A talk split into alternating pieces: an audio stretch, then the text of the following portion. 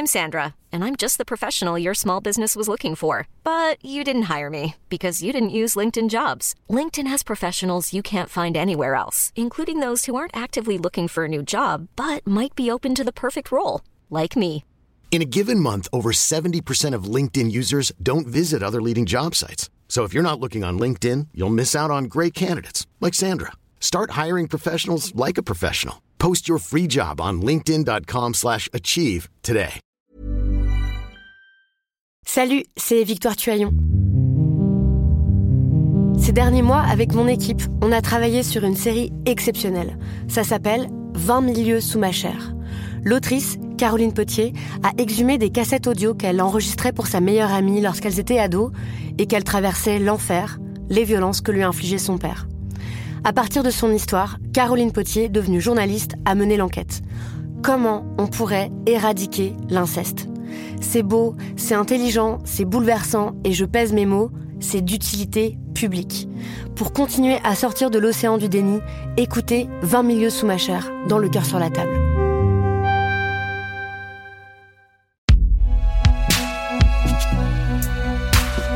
Binge Audio.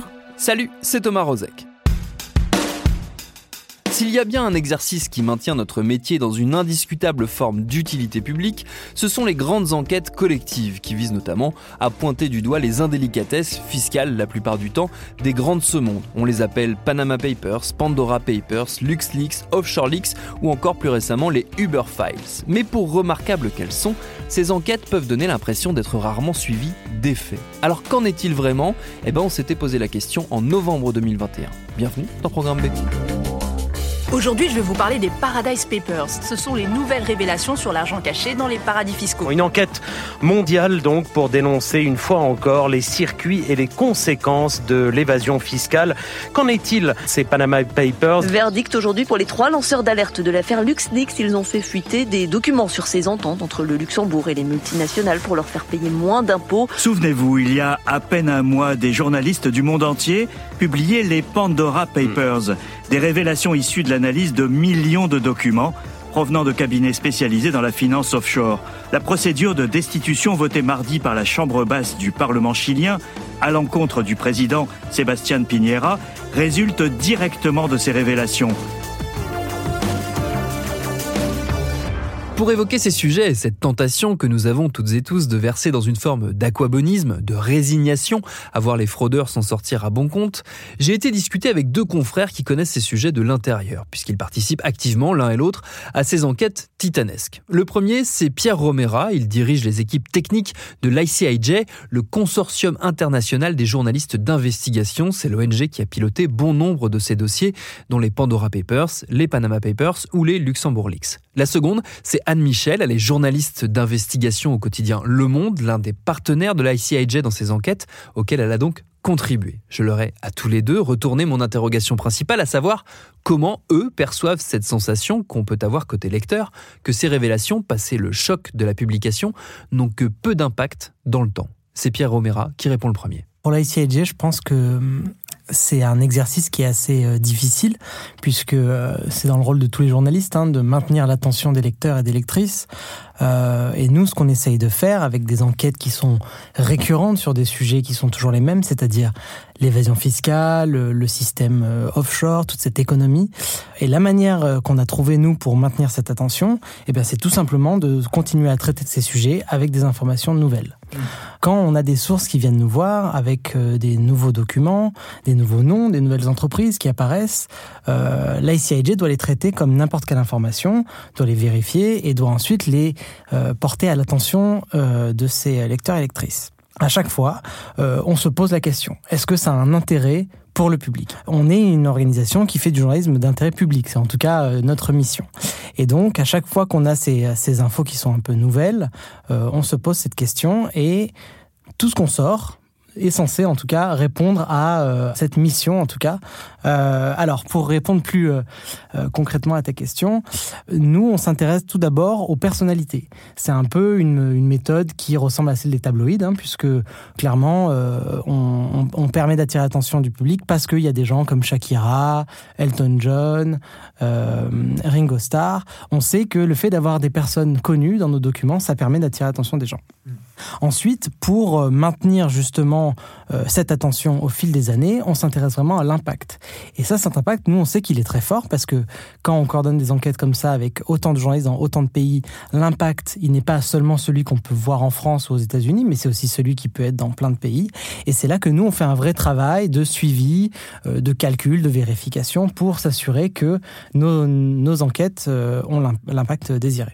Si on réfléchit à l'impact de ces enquêtes, oui, c'est vrai qu'il y a un décalage important entre l'impact de ces enquêtes sur quelques jours, l'onde de choc euh, qu'elles provoquent, euh, ce qui a été le cas pour les Panama Papers en 2016 et ce qui, encore, ce qui a encore été le cas pour les Pandora Papers, et, et les jours et ces jours d'après, où le soufflet retombe, où le grand public n'en entend plus parler. C'est vrai que nous, journalistes, on aimerait qu'on en parle plus longtemps et que d'autres médias reprennent le travail, le poursuivent, creusent et qu'on est dans une sorte de culture de l'immédiateté qui est vraiment poussée par les, les, télévisions en continu, euh, qui, qui, adorent les polémiques, etc. Mais, mais ce qu'il faut savoir, c'est que ni les Panama Papers, ni les Pandora Papers ne sont restés sans suite. Et ce qui se passe ensuite, euh, se déroule à, bas bruit. C'est la justice qui s'en saisit, les législateurs aussi. Et c'est bien normal, hein, puisque c'est nous, on a fait notre travail de révélation des faits. Et euh, c'est à la justice euh, de dire s'il faut ouvrir des enquêtes et aux législateurs de dire s'il faut changer les lois. Et par exemple, si on se souvient des Panama Papers et de l'effet, de l'impact qu'ils ont eu, ou des LuxLeaks, ces, fuites d'informations qui avaient révélé comment le Luxembourg avait mis en place des systèmes d'évasion fiscale à grande échelle au bénéfice des multinationales du monde entier. Si on réfléchit à l'impact qu'ont eu ces, enquêtes, eh bien, en fait, elles ont fait évoluer les lois européennes vers plus de, de transparence, euh, vers plus de contrôle, en obligeant par exemple les sociétés à révéler l'identité de leurs bénéficiaires effectifs, en gros de leurs propriétaires réels. Donc, en fait, euh, on ne ressent pas de frustration au contraire, on ressent très fortement quand on enquête sur ce genre de sujet et qu'on participe à ce genre d'enquête internationale, on, éprouve le fait qu'on exerce un métier qui est euh, qui, a du sens, quoi, qui, est important et qu'on est vraiment euh, euh, dans la manifestation de la vérité. En fait, c'est, je pense, une impression qui est très relative à la France, à certains pays développés, puisqu'on est des pays où il n'y a pas forcément eu beaucoup de répercussions, il n'y a pas eu d'arrestations théâtrales. Euh, mais si on prend des pays comme le Chili, par exemple, actuellement, le président est sous le viseur de la justice pour justement ben, des faits de corruption et de, de fraude fiscale qu'il a, qu'il a fait via des sociétés offshore. Et dans ces pays-là, l'impact paraît beaucoup plus important et le suivi beaucoup plus important euh, parce que justement il y a un risque de destitution du président. Pour ce qui est euh, de cet effet un peu de euh, s'intéresser à l'histoire une fois qu'elle sort, mais après perdre de l'intérêt pour l'impact, je pense aussi que c'est c'est lié au fait que quand on sort ces enquêtes, elles sont coordonnées avec, dans le cas des, des Pandora Papers, 150 médias. Et donc, le jour de publication, il y a 150 médias dans le monde qui publient hmm. en même temps. Il y a un effet de blast voilà, un peu. Il y a un peu euh, l'onde de choc des, Pandora Papers. Euh, et forcément, toutes les informations qui sortent après ça semblent beaucoup moins importantes parce qu'on n'est pas sur des coordinations et des publications simultanées qui ont un peu un effet marteau. Euh, néanmoins, ces, ces, révélations continuent bah, de, de, sortir et on se rend compte que ça intéresse moins les lecteurs et les lectrices en fait. Clairement, on s'intéresse beaucoup plus à euh, ben, l'information qui est que Shakira a utilisé des sociétés offshore pour, euh, pour dissimuler des revenus, plutôt que euh, les décisions de justice qui, y font suite. Et pourtant, il y en a, il y en a eu pas mal. Alors, on peut penser que les citoyens n'ont pas la presse qu'ils méritent. Effectivement, on aimerait que d'autres journalistes prennent le relais une fois les informations publiées, qu'il y ait un vrai travail de fond qui soit mené, mais c'est le cas hein, dans de nombreux organes de presse. Donc, euh, mais bon, ça, ça doit servir d'encouragement euh, euh, aux journalistes des autres médias à, justement creuser le, sillon. À partir de ce qu'on révèle, oui, il y a un vrai travail de fond à mener. Il y a, il y a des tas de, il y a des tas de, de, de, sujets à creuser. Il y, a, il y a, effectivement, on révèle une partie des noms, mais pas tous, parce qu'on les passe au filtre selon des, voilà, l'intérêt public. Oui, bien sûr, les journalistes peuvent enquêter, creuser, et, et alors tu tu parlais du Chili. Alors, c'est vrai qu'en Amérique latine, les Pandora Papers ont eu un, effet euh, très important. Et, on voit bien comme l'information là euh, euh, joue un rôle très important pour pour un rôle démocratique quoi et peut faire bouger les choses. La difficulté que moi je vois, c'est la sensation. Encore une fois, on parle de sensation pure et dure que ça entretient l'idée qui est une fausse idée, on le voit puisqu'il y a des conséquences concrètes, l'idée que ces révélations ne sont pas suivies des faits justement, que en gros les fraudeurs s'en sortent bien, leur nom sort dans la presse, mais ça n'a finalement pas de conséquences pour eux, ce qui est faux, on vient de le dire, mais justement ce manque de suivi ou ce manque d'intérêt pour le suivi, j'ai l'impression qu'il entretient ce sentiment-là. Je pense que ce discours relève d'une posture plus générale face aux, aux événements et qui est lié, qui s'explique par le sentiment d'impuissance euh, que ressentent beaucoup de personnes, les citoyens, face à des faits sur lesquels ils n'ont pas de prise, sur lesquels ils ne peuvent pas agir. Mais justement, je pense que face à un tel discours, nous, journalistes, nous, médias, avons aussi un rôle à jouer pour euh, contrer ce genre de, de discours euh, de découragement.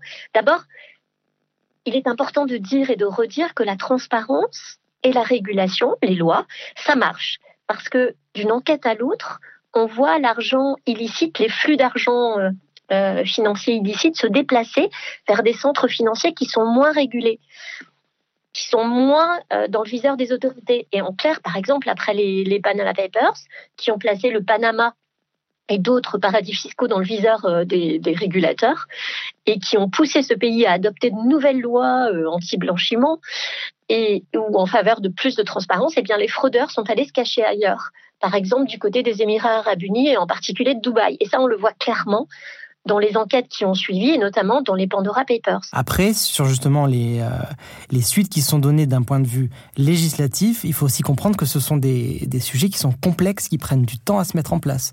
Euh, par exemple, euh, la, la, semaine qui a suivi la publication des Pandora Papers, aux États-Unis, les législateurs ont proposé un nouveau projet de loi euh, qui s'appelle Enables, Enablers Act, pardon, euh, qui est donc un sujet qui vise à contrôler toutes ces sociétés et ces euh, avocats et ces consultants qui aident à faire de l'évasion fiscale. Or, ce genre de projet de loi, ça prend du temps à se mettre en place. Ça prend des mois, ça prend des semaines. Euh, et donc, bah, effectivement, c'est difficile de maintenir l'attention pendant, pendant tout ce temps-là et de réussir à prouver une semaine après publication qu'il y a eu un impact. En fait, non, il y aura un impact, mais c'est sur des semaines, des semaines après la publication. Ensuite, je pense qu'il y a euh, un autre effet qui est assez important et qui ne se voit pas, qui ne se verra jamais, qui est l'effet euh, de dissuasion. En fait, quand vous sortez des enquêtes comme les Pandora Papers ou les Panama Papers, les personnes qui pourraient être tentées d'aller euh, mettre leur argent dans des paradis fiscaux ne le feront pas ou le feront moins en tout cas, on ne sait pas exactement, c'est quasiment impossible à calculer, mais on le voit, nous, dans les documents qu'on reçoit. Puisque vous savez, nous, dans les enquêtes comme les Pandora Papers, on a des documents internes. On a des échanges d'emails, on a des textos, on a vraiment plein de choses qui sont très personnelles, qui sont de l'ordre de la discussion, et où on voit que des gens très riches demandent à leurs avocats, demandent à des sociétés privées de les aider à dissimuler de l'argent, mais en ayant toujours en tête que des consortiums comme la ICIJ peuvent sortir les informations sur eux. Et donc, ils vont être beaucoup plus prudents, ils vont y penser à deux fois, et dans certains cas, ils vont même pas du tout le faire. On sait qu'en France, alors c'est un chiffre qui date de 2019, donc il a probablement augmenté. On sait qu'en France, euh, le fisc a récupéré près de 375 millions d'euros justement en enquêtant sur ces noms qu'on a divulgués dans nos bases de données. Euh, ce qui n'est pas rien, hein. c'est quand même... Euh, alors Le Monde avait euh, sorti un chiffre, je crois que c'était l'équivalent de 24 écoles primaires avec une vingtaine de classes dans chaque école. Donc c'est quand même un, Enfin moi ce que j'appelle un impact en tout cas sur, sur notre vie de tous les jours. Est-ce que, si on en revient à des, considérations de sensation, encore une fois, est-ce que justement ces difficultés qu'on a, qu'on a listées, ces difficultés à faire entendre ces différents impacts qui existent, est-ce que ça peut créer une forme de lassitude euh, dans la fabrication, dans la conduite de ces, de ces enquêtes Un petit peu, et c'est aussi pour ça que on essaye nous de faire toujours plus gros. Vous savez, on a, on a les après les Panama Papers, il y a eu les Paradise Papers. Après les Paradise Papers, il y a les Pandora Papers. Et à chaque fois, on essaye de battre un nouveau record. C'est un peu notre manière un peu de, de combattre la lassitude. Il y a un risque. C'est aussi pour ça qu'il faut que le travail qu'on fait à chaque enquête soit euh, indiscutable, qu'il n'y ait pas de poursuite contre la CIG en diffamation, qu'on ne remette pas en cause nos découvertes. Et c'est aussi pour ça que ben, on a un, processus de vérification de l'information qui est si fort et que nos enquêtes durent aussi longtemps à la CIG. Je pense que euh, il risque d'y avoir aussi une lassitude au fil des années. Euh, néanmoins, les projets comme les Pandora Papers, qui sont quand même le. on a commencé en 2013, hein, la CIJ, donc ça fait bientôt 9 ans voilà, qu'on travaille sur ces, sur ces sujets-là. Et eh bien, à chaque fois qu'on sort euh, ces, enquêtes, les médias battent un record d'audience. Euh, que ce soit Le Monde, que ce soit la BBC, le Washington Post, donc des médias qui ont quand même une audience qui est assez forte en permanence sur ces enquêtes. Elles nous, elles nous informent toujours qu'elles ont gagné des abonnés, euh, qu'ils ont vraiment, vraiment battu, battu pardon, de nouveaux records.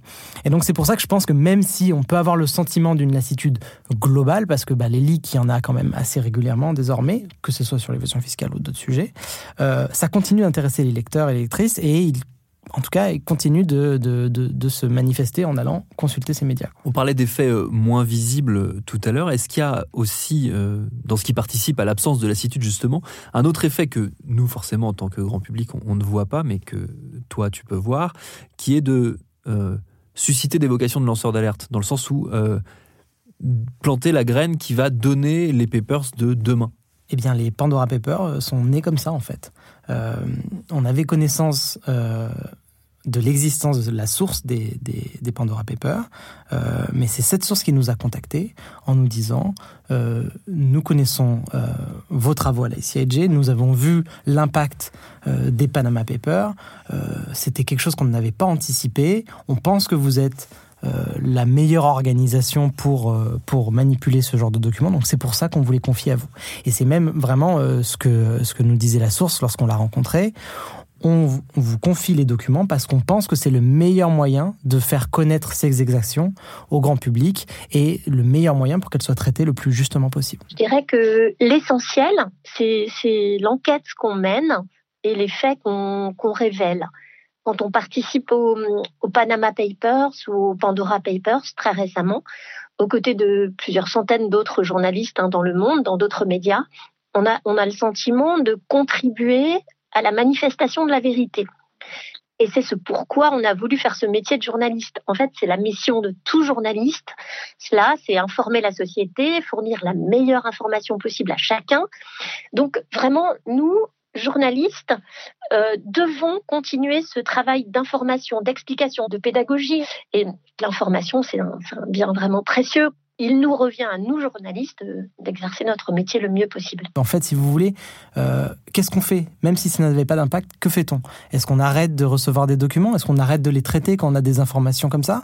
Moi, je pense pas. Je pense que c'est vraiment le rôle des journalistes hein, de traiter ces informations quand elles arrivent et d'en faire, bah, d'essayer en tout cas d'avoir le plus d'impact possible. Et c'est vraiment toute euh, enfin tout ce qu'on essaye de faire avec les Pandora Papers. C'est pour ça qu'on implique tant de médias, c'est pour ça qu'on implique tant de journalistes. Hein. Il y a quand même 600 journalistes qui ont, travaillé sur ce sujet. C'est justement parce qu'on pense que, certes, il n'y a peut-être pas eu assez de mesures qui ont, été prises, mais qu'on peut continuer à avoir un impact et que c'est en, en mettant en contribution autant de journalistes qu'on arrivera à faire avancer les choses.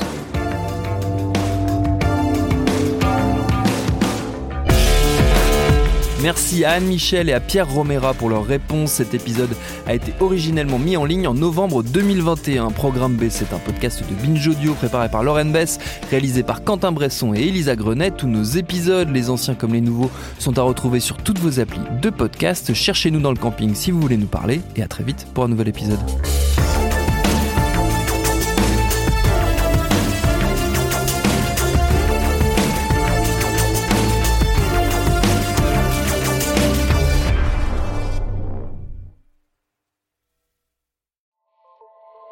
Salut, c'est Sinamir du podcast L'Affaire. En 2016, je suis monté sur un bateau de sauvetage en Méditerranée et ce que j'y ai vu n'a pas changé. En tout, depuis 10 ans, on compte même près de 30 000 morts sur cette mer. Alors dans le naufrage, notre nouvelle enquête, j'ai voulu raconter un cas concret. Comment 130 personnes sont mortes en 2021 à la frontière de l'Europe, malgré des dizaines d'appels de détresse. Qui n'a pas pu les sauver et pourquoi? Qui étaient ces disparus? Et surtout, comment on en est arrivé à ne plus parler de 130 personnes qui meurent le même jour sur un bateau au milieu de la Méditerranée? Le naufrage, c'est la nouvelle série du podcast L'affaire de Paradiso Média. Une enquête que vous pouvez retrouver gratuitement chaque semaine à partir du 27 mars 2024 sur toutes les applications de podcast.